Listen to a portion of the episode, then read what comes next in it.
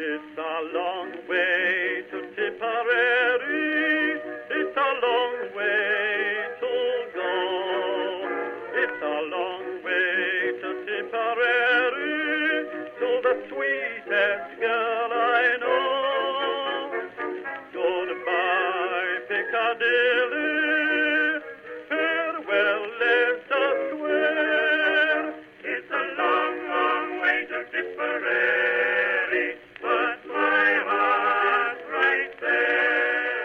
If you like the podcast, please consider leaving a review on iTunes, Stitcher, or your listening platform of choice.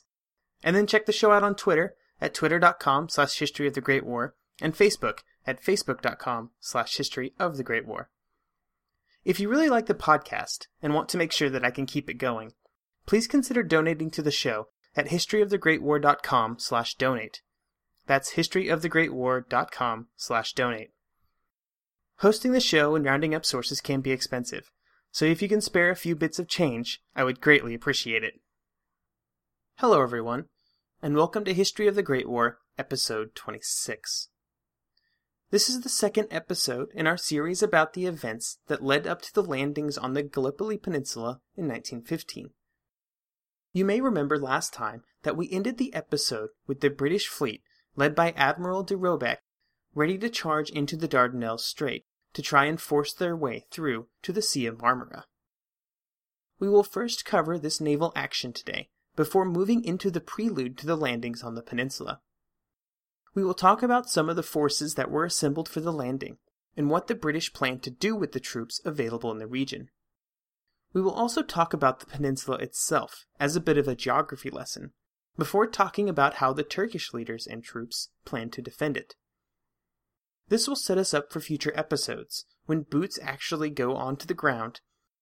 But before any of that happens, let's find out how this naval attack goes, although I'm sure you could guess at this point.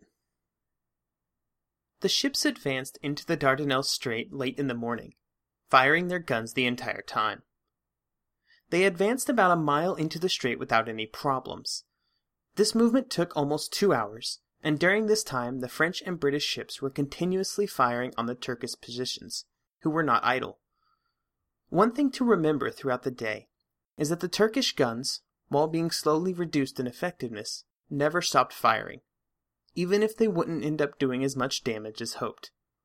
The ships they were firing at were designed to withstand punishment, just like ships for centuries have been designed to be hit time and time again with shot and shell before taking serious damage.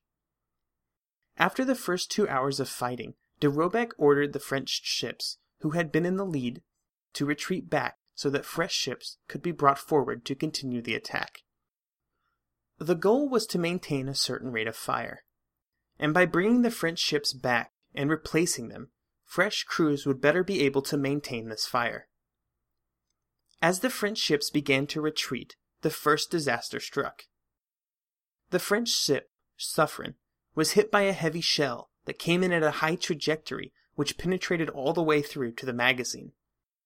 The ship came very close to going up in one giant explosion, only to be quickly stopped by the crew. Suffren would be out of the fight, but a greater disaster then occurred. The French ship Bouvet ran into a mine and sank in less than two minutes, with 639 Frenchmen being lost. To quote Regimental Sergeant Major David Hepburn, quote, We saw an immense cloud of black smoke ascending from the Frenchman's starboard quarter. Almost immediately she began to heel over towards us, and gradually, steadily and gracefully, she continued to heel till her masts lay on the water. A second or two in that position, then, just as steadily, she continued to heel over till she lay keel up- uppermost. She was perhaps half a minute in that position, then quickly slid under the water. From the time we saw the smoke till she disappeared was barely three and a half minutes. No noise, nothing horrifying in the sight. Our imaginations supplied the horror. Only about 66 people would survive from the ship. The rest of the French ships withdrew without incident to be replaced by six British ships. They would then continue to keep up the fire for another two hours. By this point, The time was getting to be late in the afternoon, and the Turkish fire was beginning to slacken significantly. The Turkish fortress garrisons were not in good shape. The Turkish General Staff report says that telephone lines were almost non existent. Most of the stationary guns were knocked out, and the garrisons were having trouble keeping up any kind of sustained fire due to the constant battering by the British naval guns. The Turks weren't completely despairing, though. They still had the mobile guns that were constantly moving and firing, and they still had a set of torpedo tubes further up the strait that were as yet untouched. De Robeck knew that he would need to be able to move forward soon if he planned to push through these before darkness. He therefore sent the minesweepers forward. He knew that there were many lines of mines, ten lines across the entire strait. There were about 400 mines in total that had to be at least partially cleared before the ships could move forward. As the minesweepers moved forward, they were in by far the most danger. The Turkish guns that were still firing were very aware that they were the linchpin of the plan of the British, and they therefore targeted them as soon as they came within range. The minesweepers came forward and gave it a shot, but had to retreat due to the fire they were receiving. While these were retreating, the battleship Inflexible hit a mine, pretty close to where Bouvet had sunk earlier. Inflexible would be badly damaged, but was able to slowly move away from the battle. Minutes later, the battleship Irresistible hit yet another mine, again badly damaged, but and would have to be towed out by destroyers sent to rescue her. At this point, de Robeck withdrew his ships temporarily. He now had one third of his fleet out of action and wasn't making much progress. The mines that they were hitting were laid by that one Turkish trawler that had snuck past the British the previous night. And the fact that mines were there made de Robeck second guess himself.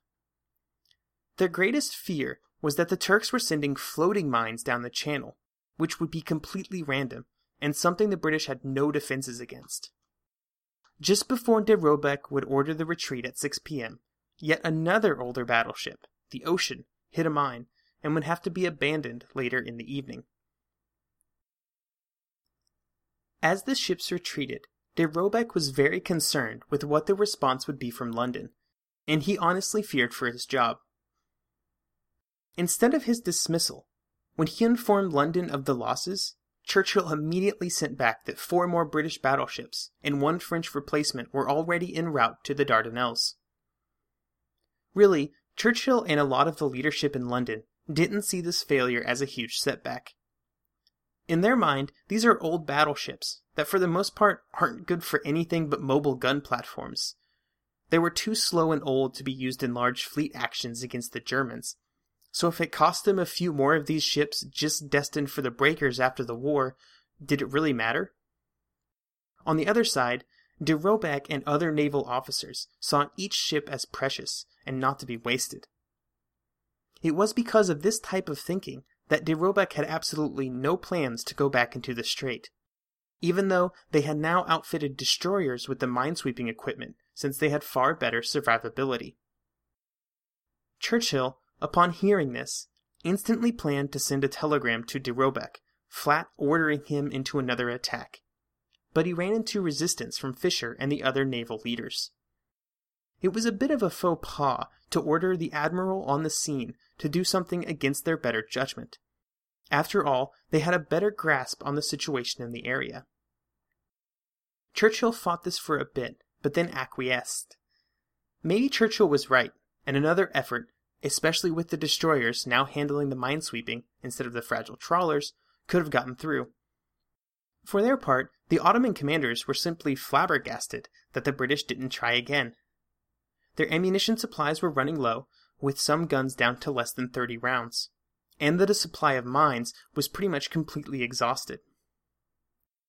Peter Hart, in his book Gallipoli, takes some issue with the idea that the Turkish defenders were on the ropes, stating, and I quote, Research in Turkish archives has revealed that they had plenty of shells left. I mean, not as many as they have wanted, perhaps, but enough to face a renewed Allied attack. The forts were battered but still standing. The main Narrows minefield had not been reached. The howitzers were still plying their trade, the torpedo tubes were undisturbed, and the Goeben was waiting for any ship lucky enough to have broken through. Her designated conqueror, the Inflexible, already run aground and out of action. There was surely no hope here for a naval attack on the 19th of March. Regardless of whether or not a renewed attack would have succeeded, in the end, another attack would not occur, and this represents the greatest turning point in the operation. It is here and now that the British really commit themselves to land operations to force through the Dardanelles. General Hamilton, future commander of the land forces, would be on the scene on March 19th. After the actions, he would send the following message to Kitchener I am being driven most reluctantly towards the conclusion that the Dardanelles are less likely to be forced by battleships than at one point seemed probable, and that if the army is to participate, its operations will not assume the subsidiary form anticipated. So, with that, let's move into the next phase of the campaign as the British begin planning exactly how they are going to use land troops to help the ships get through. While the planning was occurring for the land attacks, they were always planned as a way to allow the naval attacks to continue, and not as a separate action that would win the battle.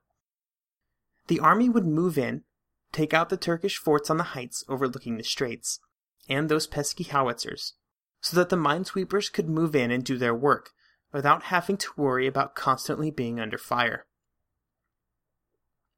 While it was a step that they didn't necessarily want to take, most of the British leaders believed that now that it had come to moving in the infantry, it was just a matter of time before the objectives were achieved. All they had to do was put in an effort, and the result was guaranteed. The troops could be ready by maybe about mid April, at which point the operation would happen. No one really considered what would be required if the land attack wasn't quickly successful, or even worse, couldn't achieve its objectives at all. Before we dig too deep into the land operations, it is important to talk about Russia's reaction to the possibility. To put it simply, Russia wasn't happy. Sergei Samsonov, the Russian foreign minister, was concerned that having British and French troops in the region would alter the balance of power away from Russia.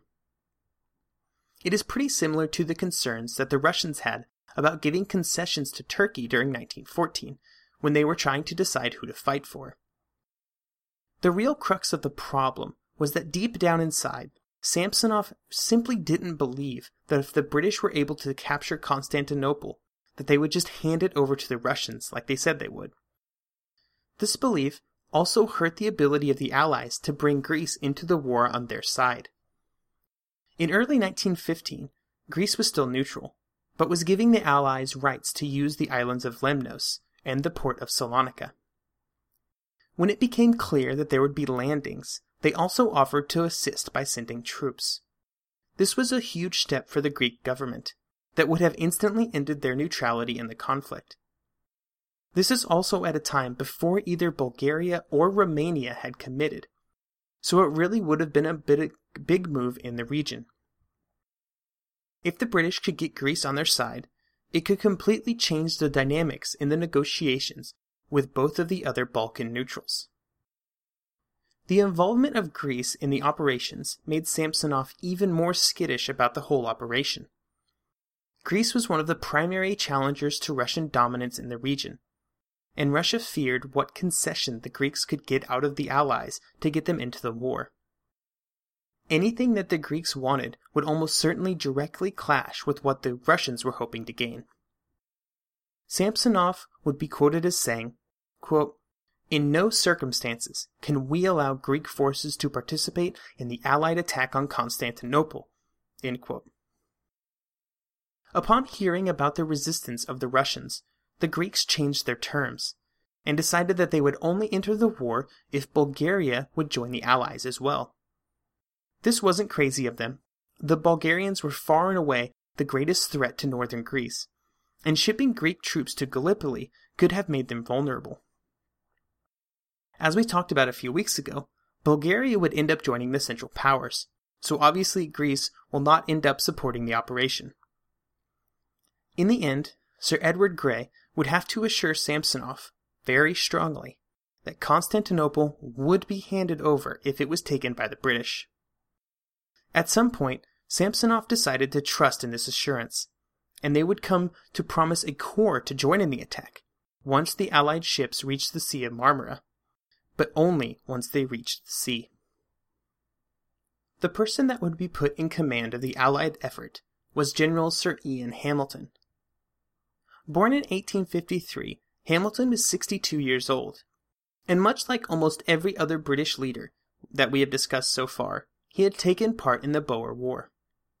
He managed to make it out of the war without many negative things to be said, something of an exception among British commanders, in what was not exactly the greatest moment in British history. Later in the Boer War, he would become Kitchener's chief of staff, and he would become something of a protege of Kitchener's. He would be sent as an observer to the Russo Japanese War, and then, when a leader was needed for the Mediterranean Expeditionary Force, Hamilton was Kitchener's first choice. With this close relationship with Hamilton, Kitchener believed that his experience would help the attack to succeed. As I previously mentioned, Hamilton arrived on the scene in the Mediterranean in time to see the final naval attack on March the 19th. And seeing some of the problems involved with the military operation would affect his thoughts and decisions moving forward.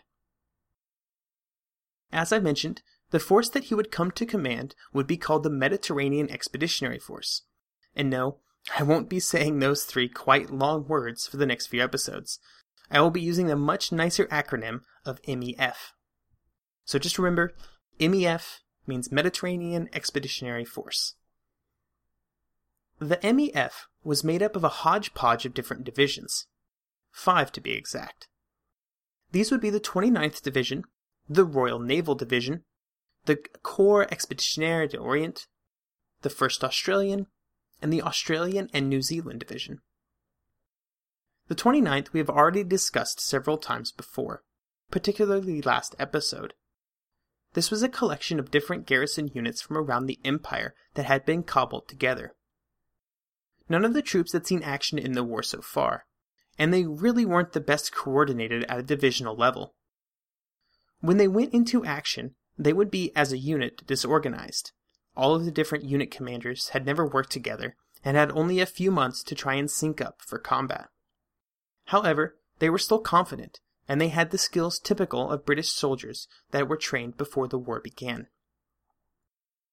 There was also the Royal Naval Division, made up of sailors who didn't have a place on the ships at the beginning of the war. You may remember this unit from the Antwerp adventure in late 1914, where they landed and marched to Antwerp, only to pretty much just march back out again. They were still very high spirited, but weren't exactly the best trained unit under British command. They did number 25,000 strong, though, so still a force to be reckoned with. The third unit was the French unit with the flowery name Corps Expeditionnaire d'Orient. The French weren't the most enthusiastic participants in the operation, but felt it was their duty to send some form of ground troops to take part. The Corps was really only divisional strength, and was made up of primarily North African troops, but also a few French units. This was the most diverse unit used in the campaign, with battalions of French, Senegalese, Foreign Legion, and Zouaves all finding themselves in the ranks. The last two divisions of the MEF were the ANZAC, or Australian and New Zealand Corps. Before I begin discussing them, I would like to say that I have tried very hard in the podcast up to this point, and will continue in the future, to never refer to the ANZAC as the Anzac Corps, due to the fact that this is basically just me saying Australian and New Zealand Corps Corps. If I have or do mess this up in the future, I apologize. It's actually been surprisingly difficult to stay away from. Anyway, the Anzac were commanded by Lieutenant General Sir William Birdwood, who was born in 1865 and who had served in India before being promoted to Major General in 1911. He had been chosen specifically by Kitchener to lead the Anzac. These troops were on their way to Europe via the Suez Canal when Turkey entered the war, and it was decided that the divisions should be offloaded in Egypt to continue their training while increasing the security of the Suez Canal. The Anzac would be the first troops committed to a Gallipoli operation, while the fighting over the 29th Division continued. The Anzac was technically made up of two different forces the Australian Imperial Force and the New Zealanders Expeditionary Force. But they are rarely referred to under these names, they are almost always just lumped together under the name Anzac. All of the men were volunteers and had received a lot of training in their local militia regiments back home. They were known for their physical fitness. At this stage in history, New Zealand wasn't as unified as a country as it is today, but that didn't stop them from providing military support for the empire. According to Keegan, to be a New Zealander in 1914 was to be taught that the empire looks to you to be ready in time of need, to think, to labor, and to bear hardships on its behalf. When the call for troops went out to New Zealand, their response, relative to population size, was huge. This is partially due to peer pressure.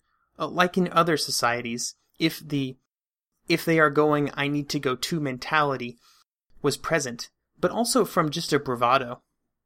Just like the Australians, the New Zealanders were known for their sporting tendencies, which made them believe that they would make excellent soldiers. The New Zealanders would prove to be just as good as they thought themselves to be. There are some who have come to consider the New Zealanders as the best colonial troops that the British had during the war. Although I'm sure there are some Canadians and Australians that might have a word or two to say about that. The Australians, and particularly those of the 1st Division and the 1st Light Horse Brigade that saw service at Gallipoli, would attain near legendary status during the war. They were, of course, volunteers, and contemporaries and historians alike make much to do of their many outback origins. The image is perhaps a bit tainted by the fact that 27% of them were actually born in Britain, uh, but who wants to be technical? As is almost always the case, the first to volunteer are the best soldiers, and these Australians would be no different. The 1st Division would be commanded by Major General Sir William Bridges, who had lived in Britain, Canada, and Australia all by 1879, before becoming Commandant of the Royal Military College of Australia before the war. I will make a small note here about the fact that while the Anzac were training in Egypt, they were joined by the 42nd Division, which was the first territorial division to be posted overseas during the war. They won't join in on the initial assault, but look for them to make a comeback in later episodes. The troops in the Anzac were for the most part low on artillery and artillery ammunition, and after leaving Egypt for the Greek island of Lemnos, they would actually have to turn around and go back to Egypt to sort out their transport ships due to how incredibly disorganized they ended up being. Not only were the stores completely jumbled up, but units were split up onto many different ships, and they were all mixed together. When all of this was settled, the troops of the Anzac, the 29th, the Royal Naval, and the Corps Expeditionnaire d'Orient, all 80,000 of them, were ready to go ashore. The question was, what exactly would they be landing on, and what was waiting for them there? While the British were assembling their forces, the Turkish defenders were not idle. They used the time between the last naval attacks and the landings to greatly improve their defenses. They were still not well equipped, and there certainly weren't enough troops to go around, but day by day and week by week, things were getting better. The British believed that there were around 170,000 troops defending the peninsula that they would have to fight through. This would prove to be a gross exaggeration. In fact, General Otto Liman von Sanders only had about six divisions, or 84,000 men, under his command in the form of the Fifth Army. Sanders had been born in Prussia and now had the full command of the defense of the Straits. The Turkish army as a whole, of course, had many more men, but most of these were committed to other theaters, like the continued fighting in the Caucasus or in other parts of the Middle East. Really, the problem wasn't even the number of men that would be put on the peninsula, but instead a problem of supplying them with adequate arms and ammunition. While the British were grossly overestimating the number of defenders, they were also grossly underestimating their fighting abilities. In general, the troops under Sanders' command, especially the Turkish troops, were of pretty high quality, and they were optimistic about their chances in the fighting. To quote a captain of artillery in Sanders' Fifth Army, quote, A year earlier, we had the Balkan Wars, and we were defeated very badly. But on the other hand, we had the practice of fighting. In this war at Gallipoli, we were facing two great forces in the world, the French and British people. They had great armies, but they were lacking practice. Sanders would arrive on the 26th of March 1915 and begin to try and sort out how he would defend the roughly 150 miles of coastline that he had been put under his care. To understand his plan and his future actions, I think it is important to discuss the win conditions for the defenders. Win conditions are just a simple set of objectives an army has to accomplish to consider a battle to be a victory. The Ottoman troops occupied all the ground the British had to take. To win, all they had to do was occupy the high ground on either side of the narrows so that their artillery could continue to fire at the ships, and they would win the battle. This put them at a huge advantage, not just because they were defending against a seaborne landing, but also because they could lose pieces of the peninsula and still not lose the important high ground positions. With this in mind, Sanders had one wild card that he had to account for. Where would the British land their troops? 150 miles of coastline is a lot to defend with the number of troops that Sanders had available to him, so he couldn't defend it all. Because of this, Sanders decided not to really defend the beaches strongly. He would have small units at many of the probable landing sites that would slow down the landings before these small units could be reinforced by reserves held further inland and waiting to see where the landings would occur. The only real concern with this plan was the broken ground that the reinforcements would have to traverse to get to the lines of battle. But it was hoped that with interior lines that they possessed, and the knowledge of the terrain gained by the troops in the month before the battle, that this problem would be minimized. Sanders would say this about his decision Quote, The important question was where the hostile landing should be expected. On it depended the grouping of the troops, which were rather inconsiderable in comparison to the great extent of the coast. Technical feasibility for the landing of large bodies of troops existed in many parts of the coast. All could not be occupied. The decision, therefore, must be made on tactical grounds. Whatever might be in store, in view of our weak forces, our success depended not on sticking tight, but on the mobility of our three battle groups. As it turned out, this plan of action was the perfect counter to the British plan of attack. Regardless of wherever the British would end up landing, the defenders tried to determine any really likely landing places and work on boosting the defenses in those areas. Again quoting Sanders, quote, For the improvement of the field fortifications of the most endangered stretches of the coast, all available men were put to work, and mostly at night. The available Turkish means of obstruction were as short as were their tools, but we did the best we could. Torpedo heads were used alongside with the regular landmines, and the fences of gardens and fields were stripped of their wood and wire. At places particularly suitable for landing, barbed wire was stretched under the water. As March turned into April, Sanders and the Fifth Army had made, prepared, and rehearsed their plans, and when the bombardment from the ships would come, they would be as ready as they could be. So now that we know what the defenders were planning, what did the British plan to do to dislodge them? Well, right from the start, Hamilton knew that the terrain greatly favored the defenders. He had to constantly balance the easy landing places of the nice beaches, which would be defended the strongest, versus the less accessible more lightly held landing sites that would make it more difficult to advance inland. The British had several maps of the landing sites, but some were somewhat inaccurate. Some of the problem seems to have grown from the continual transcribing of the maps that ended up suppressing the elevation contours. This was a very big deal when they were advancing into an area full of ravines and hills. Captain Bertram Smith, who participated in the planning of the operation, is quoted by Peter Hart as saying, quote, The military history refers to the surprise of many soldiers at the unexpected sharpness of many ravines.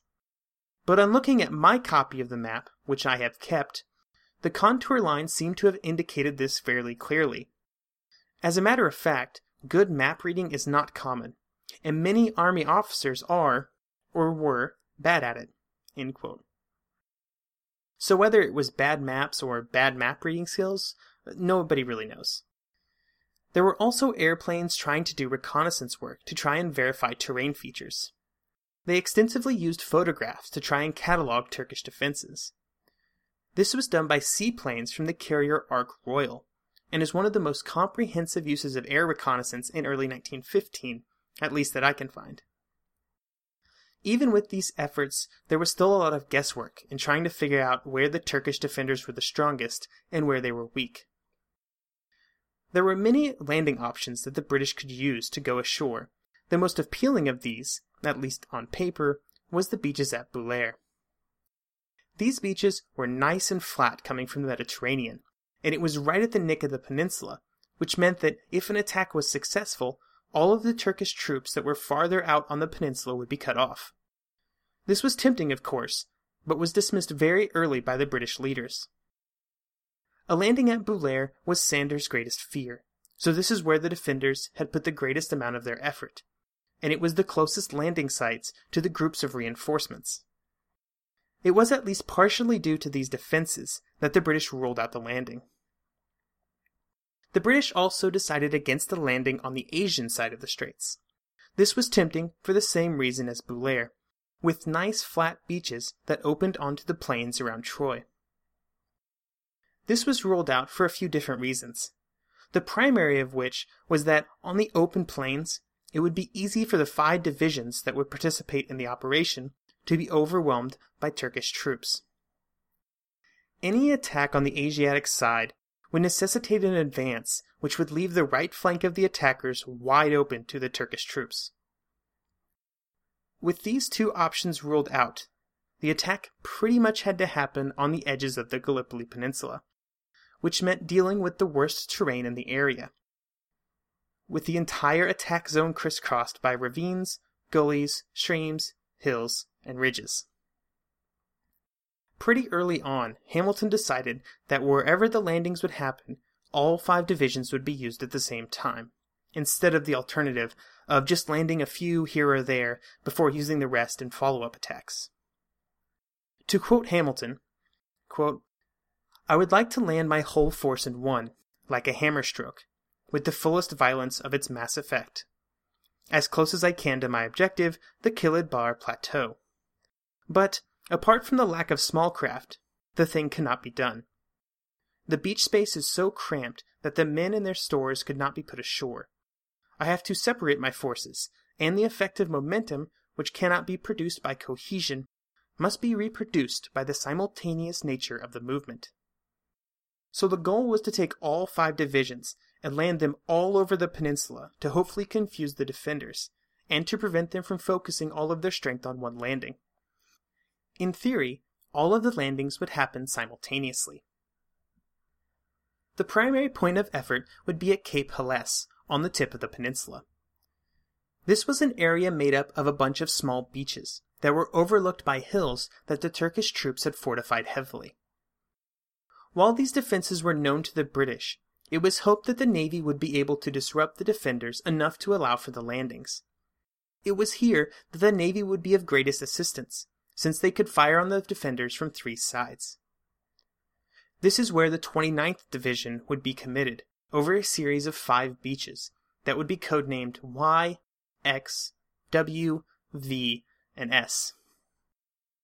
Y Beach was a few miles from the other beaches on the Mediterranean side, and was positioned so that the British troops' advance would cut off the Turkish reinforcements from joining the fight for the other beaches.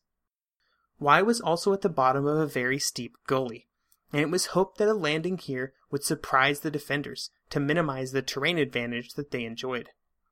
X, W, and V beaches were all right at the tip of the peninsula, and S was within the Dardanelles Straits.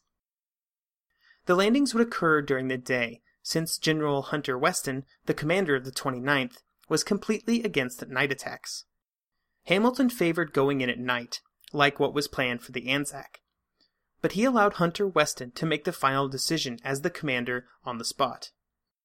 This tendency for Hamilton to defer to his generals against his judgment is one of the things that historians absolutely tear into him for.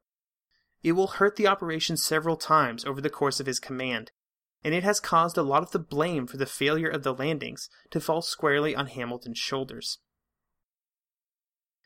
The Anzac would be put ashore on the beaches near Gaba Tepe. This area was on the Mediterranean side of the peninsula, and was really the only place that a landing could be made in this area.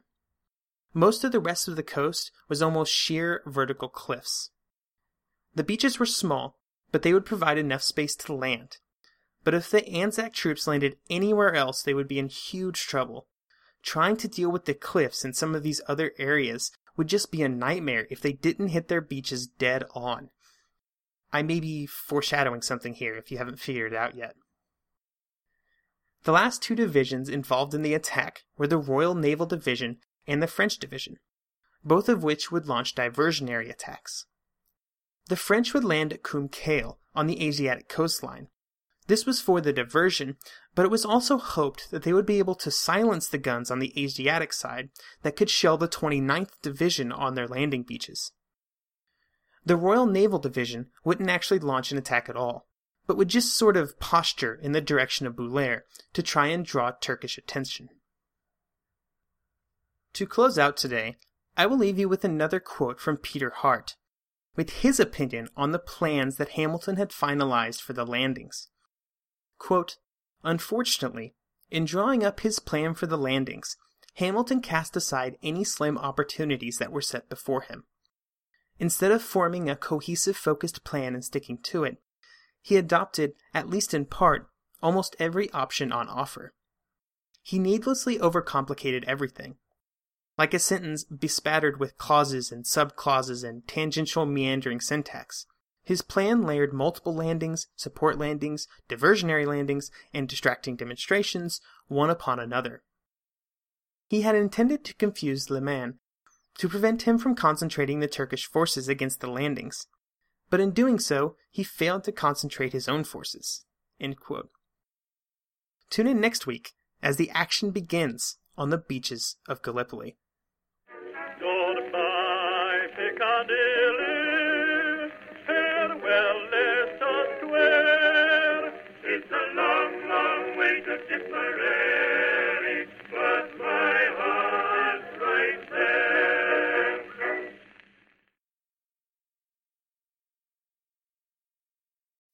And now a game of commercial chicken brought to you by Progressive, where we see how long Flo can go without talking about insurance. Ready? Go.